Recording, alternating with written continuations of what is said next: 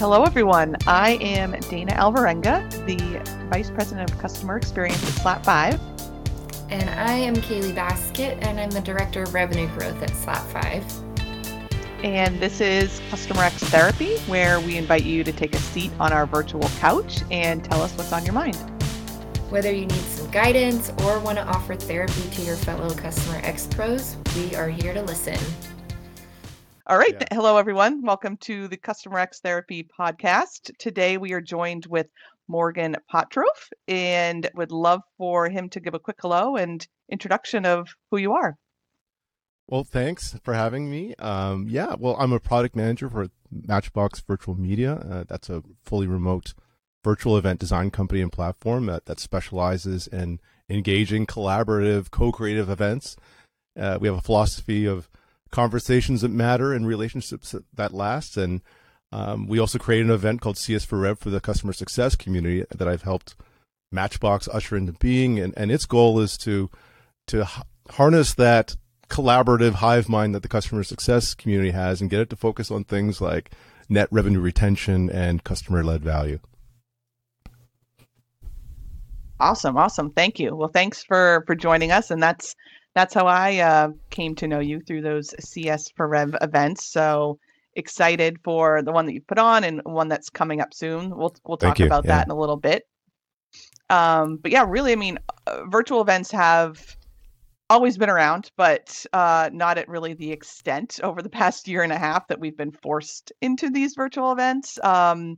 So more and more different platforms and solutions and ways to host your events are rising up to help support companies and organization. And what stands out with what you and what you are doing is that you've really capitalized on how to energize these virtual events and drive outcomes from the virtual communities and virtual events. So kind of to start us off, I'd love to know, how are you productizing virtual events and building communities and driving customer outcomes? That's a bold statement. How are you making this happen? Well, as you might imagine, there's a little bit to unpack there. So let's just start at the beginning. There's a dirty little secret of virtual events, and that is that they have a tough time getting through themselves, never mind being a springboard for anything else, never mind any kind of outcome. They tend to be long, they tend to be poorly structured, and I think that fatiguing experience that people have come to know especially during this pandemic period, is mostly due to a lack of understanding of what engagement really is, and just a lack of design, really. So our company, Matchbox, is started by this amazingly creative leadership nucleus that has this deep expertise in collaborative event design, digital engagement, digital storytelling, and even social networking theory. So we perfected the use of simulive panels, which is where you pre-produce the panel, and then the speakers are much freer to engage in the conversation because they're not busy talking the entire time. They can actually ask follow-up questions the entire time. So you get up to 50% more chat that way. And when you have more chat, people are going deeper into the conversation. It just is naturally a more useful conversation. And then we can go and do meaningful post-event analysis, and then you can get some additional valuable insights that we can then pass on to a customer. So when we think of engagement, it's not about the way a lot of platforms think about engagement. Oh, we hovered over a button, or like click this button and randomly network with somebody. Like, okay, 1, 2, 3, network. No, it's not. It's about organically networking by intentionally structuring a compelling conversation that actually matters and actually makes a difference. So to get to the outcome part, or the community part, I guess you could say, if it's these kind of conversations that can give an event enough momentum that in turn can kickstart momentum for a community. So then once you've got there, then you can start doing things that drive towards an outcome, like onboarding customers or engaging remote employees. Look, we're doing a huge event with Amazon to engage their remote employees. So they're obviously looking for, they have engagement metrics that they're looking to accomplish. They have retention metrics they're looking to accomplish. We're launching an onboarding event for SaaS companies called First Value, and that's meant to intrigue and inform and motivate a whole cohort of customers to embrace the 80-20 workflows that actually lead to the value. So it's that time to value metric that, in that case, we're looking to move, and we think we can. That's awesome. And how are you, I guess, really having this mind shift changed with these companies that are partnering with you on how these events are run? And I mean, are you telling them kind of the end result of what type of outcomes they could achieve by this, or how are you? Because it is a mind shift change, and we come from the space and the customer marketing world of it's a new way of achieving outcomes for customers, partnering with customer success. So there's some synergy there, and mind shift changes are hard. How do you guys handle that? Well, I think it is very similar to the mindset trajectory of customer success, right? Like, you know, events, I think, for the most part, were centered around live in-person events, right? Like, everyone loves a party. There's this P.T. Barnum kind of, you know, show business kind of thing. And the idea is to bring this broad amount of content. More is more, right? More is more, and we're just going to have a big party, and we're going to have tons of 5 days of content. And that in turn provides a good experience, right? And there's value because it certainly brings a lot of people to come, and it certainly brings sponsorship, and that's cool. But I think what we found in this, especially in this particular period, right, is that, you know, there is this, when you want to make an in-person event to in the virtual world, all of a sudden, wait a sec, we're not all going on vacation for a week together. People have busy schedules. People have limited amounts of time and limited amounts of brain capacity to care, right? So it's just like you can't. It's overwhelming for people, right? And so I think, you know, when you're looking at it, you can say we've sort of gone that shift of, okay, what's just, let's bring all kinds of people to an event and let's create a great experience. But then we can look at it, well, what could be a more high value, better return on your time investment by ultra curating the content and just providing an acute value, or make it an absolutely attendable thing that people, even a busy executive, could put on their calendar, right? That's really what we're doing with CS4Rev. And then once you dig a little deeper and you realize you can do that, I think you also realize that companies have used events internally a lot, right? But they're just not designed properly. I think that's why people internally, you know, are having these talking head events where they're falling asleep, right? Like, so it's like, it's just that they're not designed properly with intent. They don't have the narrative arc. They don't have the compelling. They're just not designed to be compelling. Design really is the missing part. The best analogy I could put it is this: to say, you know, we can all do our own event. It's all DIY, right? Like, we all have the platforms provide the technology, but it's just like, I can go to IKEA and buy a bunch of stuff there, and unless I'm a good interior designer, it's gonna look like crap when I put it in my house. You know, most people who buy stuff from IKEA, you know, it doesn't look as cool as it does in the showroom, right? Like, and what's the difference? It's design, right? So like that. So I think that design and that intentionality is an overlooked thing. So I think that's in the evolution of it, the curating, the design. Is what's sort of leading us to the possibility of creating events that could potentially have outcomes. So yeah, it's gone from, I guess, a solution to like customer success, which sort of went from, you know, helping people to solutions to outcomes, and now customer value, right? Not all outcomes are valuable, right? We're I guess, following a very similar trajectory over here on the event side.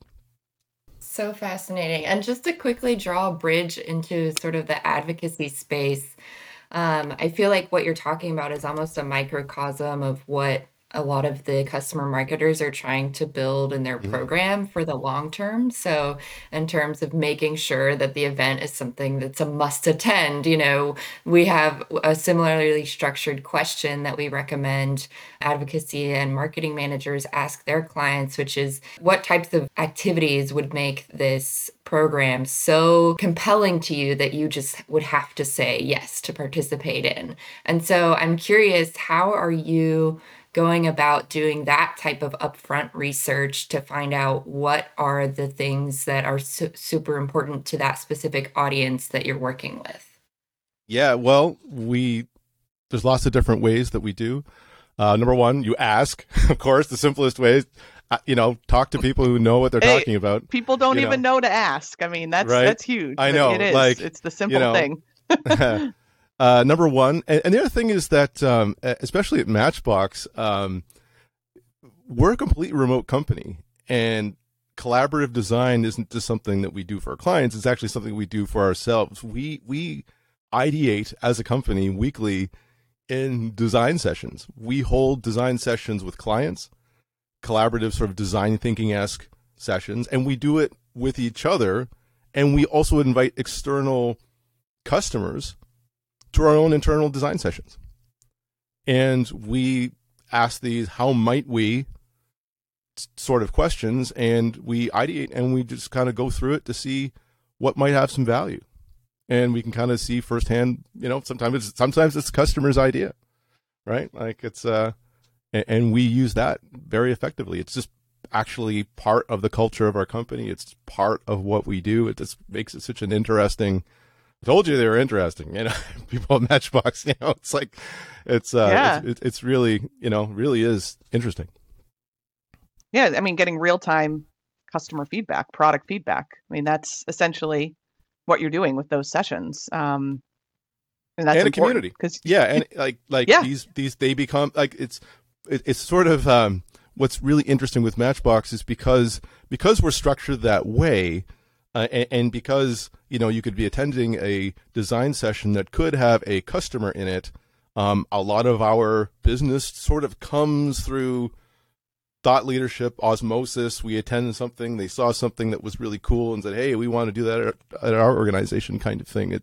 And there's just so many interesting people with interesting skill sets and knowledge bases that orbit our organization that I'm always, it's just been a really interesting experience to meet, you know? So that's kind of how we do it. I know it's not how everybody does it, but that's just how we do it. Yeah, it actually aligns pretty in parallel with how we approach our events as the Customer X community.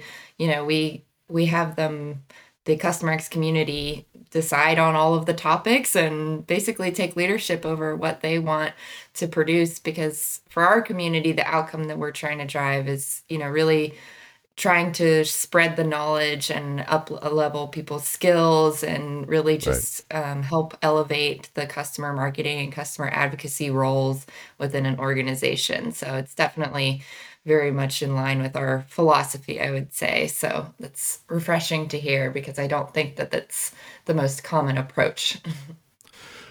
Well, just talking to a lot of customer success executives with the regularity that I do, you know, that is the struggle, I guess, the this idea of customer-led value, of really drilling down to understand the customer is still, you would think this would be ancient knowledge by this point, but it's actually very new and nascent in the space, or at least on the level, strategic level that people are talking about it now. So it's cool.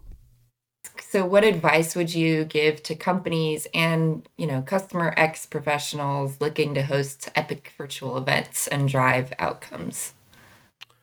Well, I think it's just because you threw something up there doesn't mean that they're going to engage, right? Like, you really do need to, you know, stop and think about what it is that you want people to do post event? Like, what is the call to action? What is it that you're motivating them to do?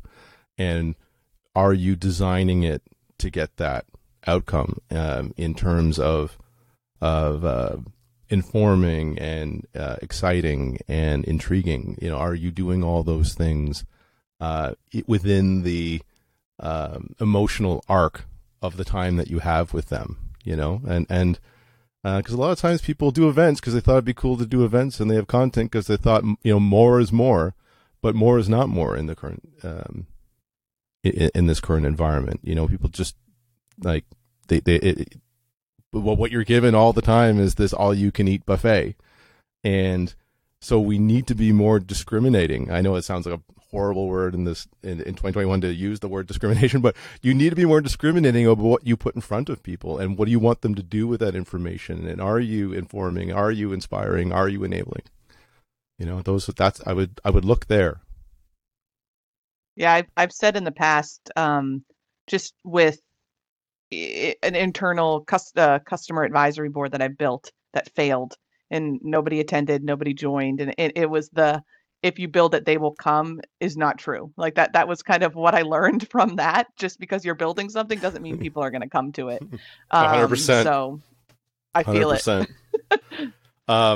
It. Listen, sometimes there are other pitfalls, you know, I can say, not every good idea. That's why I would say be discriminating, because not every idea you have is fantastic. You know, right. There are times where I thought I had something really innovative and cool, that just ended up adding a lot of logistical complexity and confused the heck out of my attendees and participants. And like, I won't do it again. You know, it's like, oops, you know, so, nobody's perfect. And sometimes there's a temptation to want to make things better, but events are also very difficult and logistically very difficult. And so sometimes better is heavier, more logistically difficult and harder to get people's head around. And there's also, you know, while you're being innovative, you know, it's almost like, you don't want to be too far ahead of the curve. Like if you're asking someone to do something that they're not used to, you know, you'll get a little bit of resistance. So it's a fine line sometimes. Makes so much sense. I came from the intranet world prior to Slat5, and, you know, really there we were trying to curate a digital version of this, you know, trying to engage employees digitally and trying to make a space to where they would want to come. But it so much of what we've said in terms of that adage of if you build it, they will come not being effective. We saw play out in real time. And, you know, there was always this big audit process that would have to happen over time. So I'm curious if you guys, you know, I guess have sort of repeat customers where they do multiple events with you, and do you guys kind of go through after the event and have a debrief on what worked well and what didn't? And were there any really big eye-opening learnings that you've taken away from those types of sessions? Well, yes, and yes. I mean, that is we hyperanalyze everything from after every event. We look at the time. One of the key metrics I think for most events that we do. I think the two primary things is we want to have an event that people go to the start and go to the end, you know, so we look at metrics that, you know, how long did they stay engaged in the whole thing?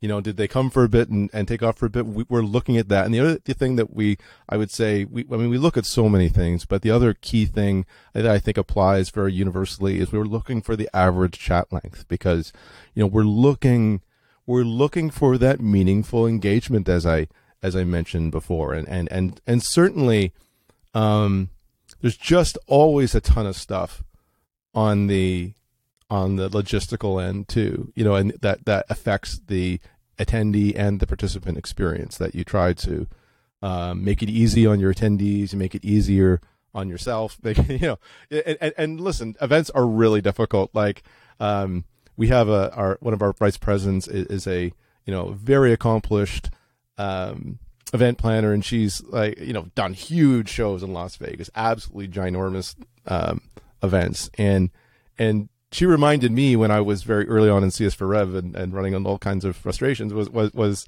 just, hey, listen, like, event planner, and I'm not an event planner by any trade. I have no claim to that in my experience. So it was just sort of, she's like, listen, like, event planners, like, right after air traffic controller, like, it's, you know, it's right up there in the world's crazy, you know, you're herding cats, and, you know, the executives that we're talking to are, in all our clients happen to be some of the busiest people on the planet.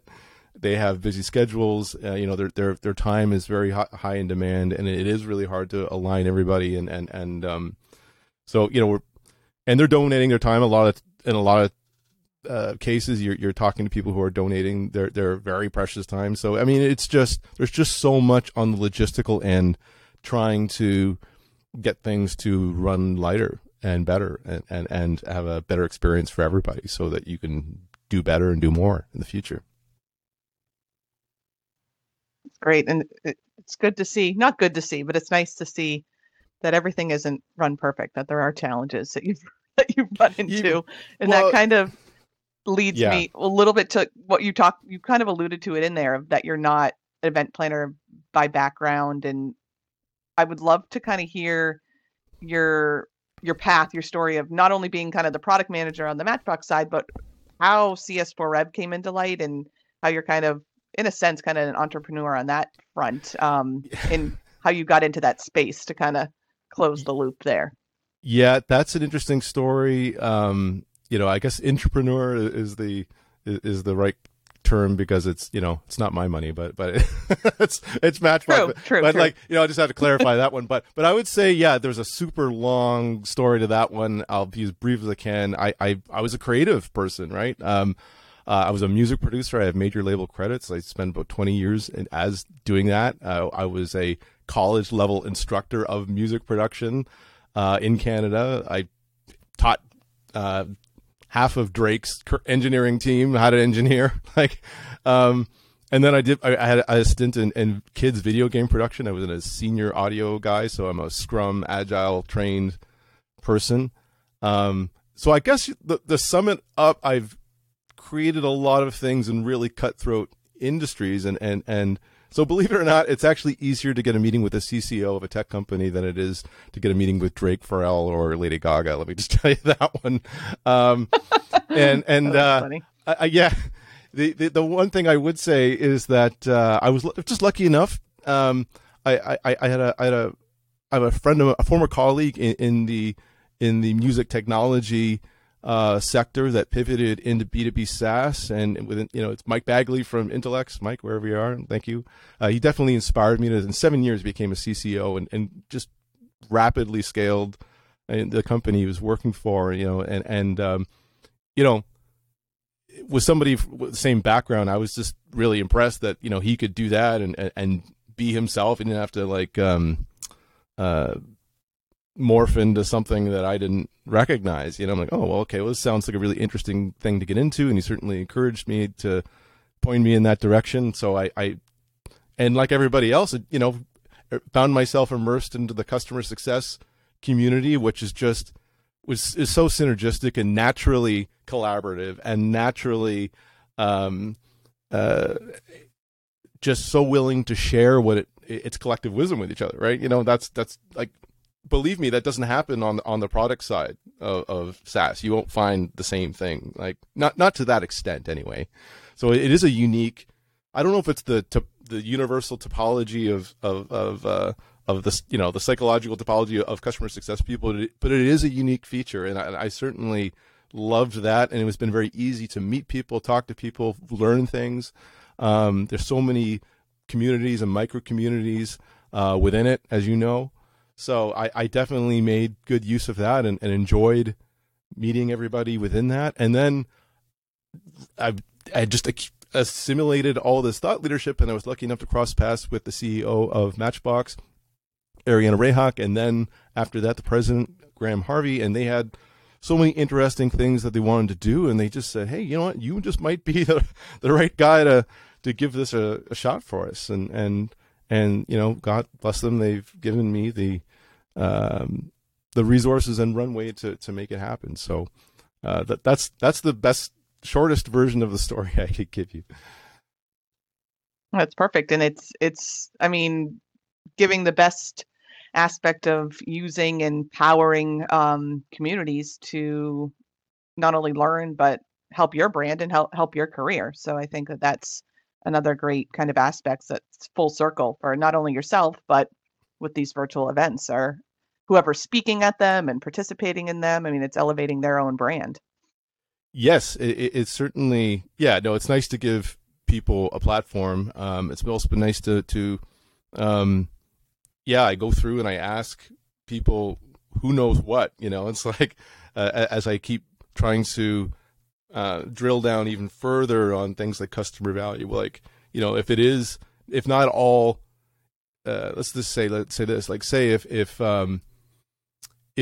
lot of companies are still figuring out outcome and the other companies have implemented an operationalized customer-led value strategy, like which ones are they? And it's so cool because people have been pointing me in this person's direction and that person's direction and say, you know, talk to, and it's given me the map to find the people who have actually had their hands dirty with this stuff and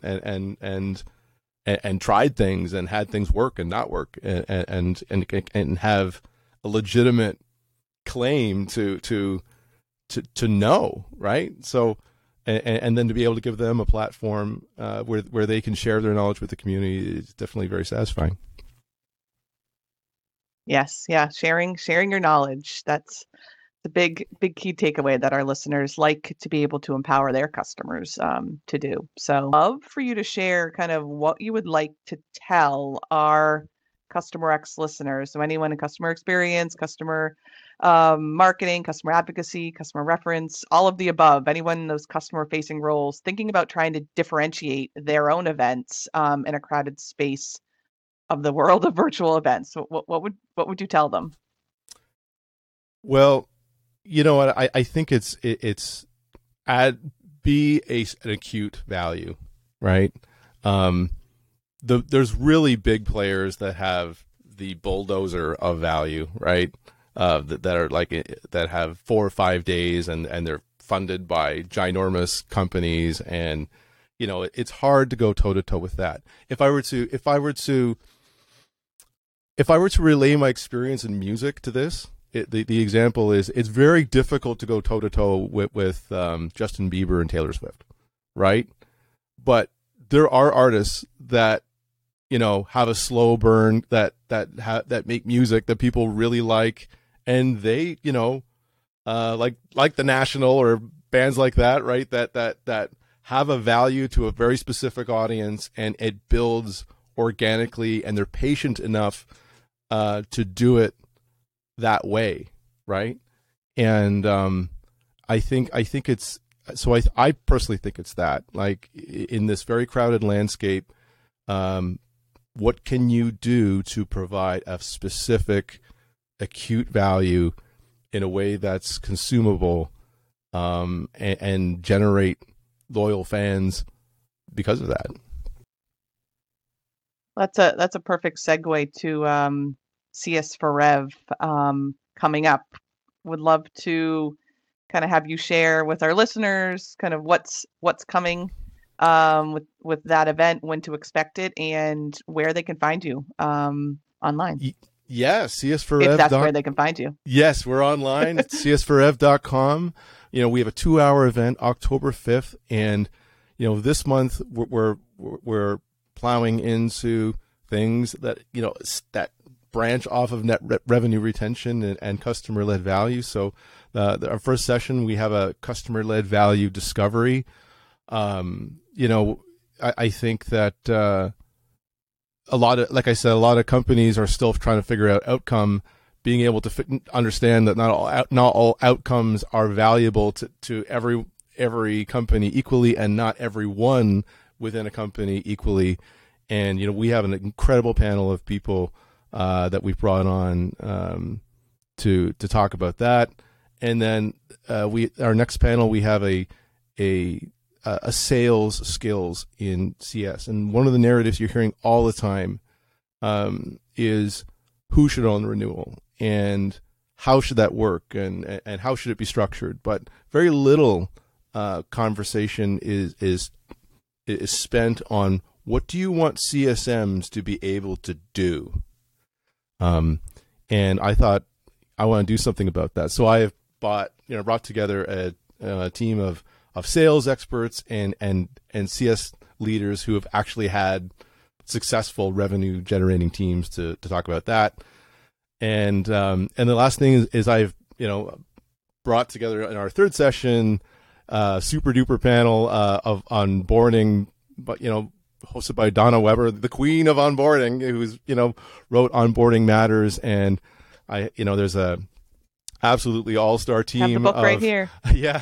Of CS leaders, including yourself, Dana, to help facilitate and lead those discussions in a roundtable format. And so very excited. I about the, it's a 2-hour, it's meant for you to come at 11 a.m. Eastern and just get so wrapped up in it that you won't believe it's over when it's over. Awesome. Looking forward to it. So we'll be sure to share the link to that with this episode. And where can people find you, Morgan? We're on, csforrev.com. Our whole agenda is... And all the speakers and everything we're offering is on the site, and you can register right there. And it's free. You can just add it to your calendar. We designed it to be a very low-friction process for you. We're ending this session, and we look forward to hosting the next guest on our couch. Feel free to submit a topic or apply to speak on the podcast on the Customer X Therapy Podcast LinkedIn or on our website.